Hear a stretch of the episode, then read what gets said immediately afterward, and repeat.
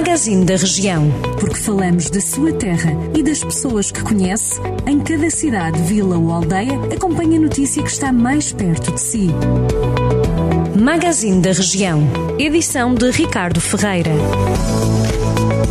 O agente da PSP de Lamego, de 48 anos, que foi detido por ter tentado matar a companheira de 40 anos, está acusado de homicídio qualificado. O Ministério Público já deduziu acusação pública contra o arguído, que está indiciado de um crime de homicídio qualificado na forma tentada, agravado pelo uso de arma de fogo. O agente da polícia, que está em prisão preventiva, está ainda acusado de um crime de violência doméstica agravado e de outro de detenção de arma proibida. O caso remonta a 6 de setembro do ano passado e os factos aconteceram no interior da residência onde o arguído vivia com a vítima. De acordo com a acusação, o agente da PSP, que operava na esquadra de Lamego, disparou na direção da cabeça da vítima com o objetivo de atingir órgãos vitais e causar-lhe a morte.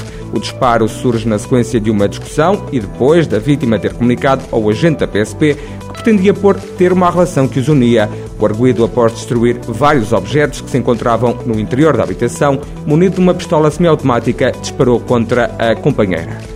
A Câmara de Viseu lançou uma campanha de angariação de ajuda para com os refugiados ucranianos que estão a chegar ao Conselho. Esta ação é intitulada de SOS Ucrânia. Esta iniciativa prevê que os vizinhenses colaborem no acolhimento, na cedência de habitação ou em regime de voluntariado em áreas diversas, como ensino de português ou desenvolvimento de atividades com crianças. Quem quiser ajudar pode inscrever-se no site da autarquia viziense.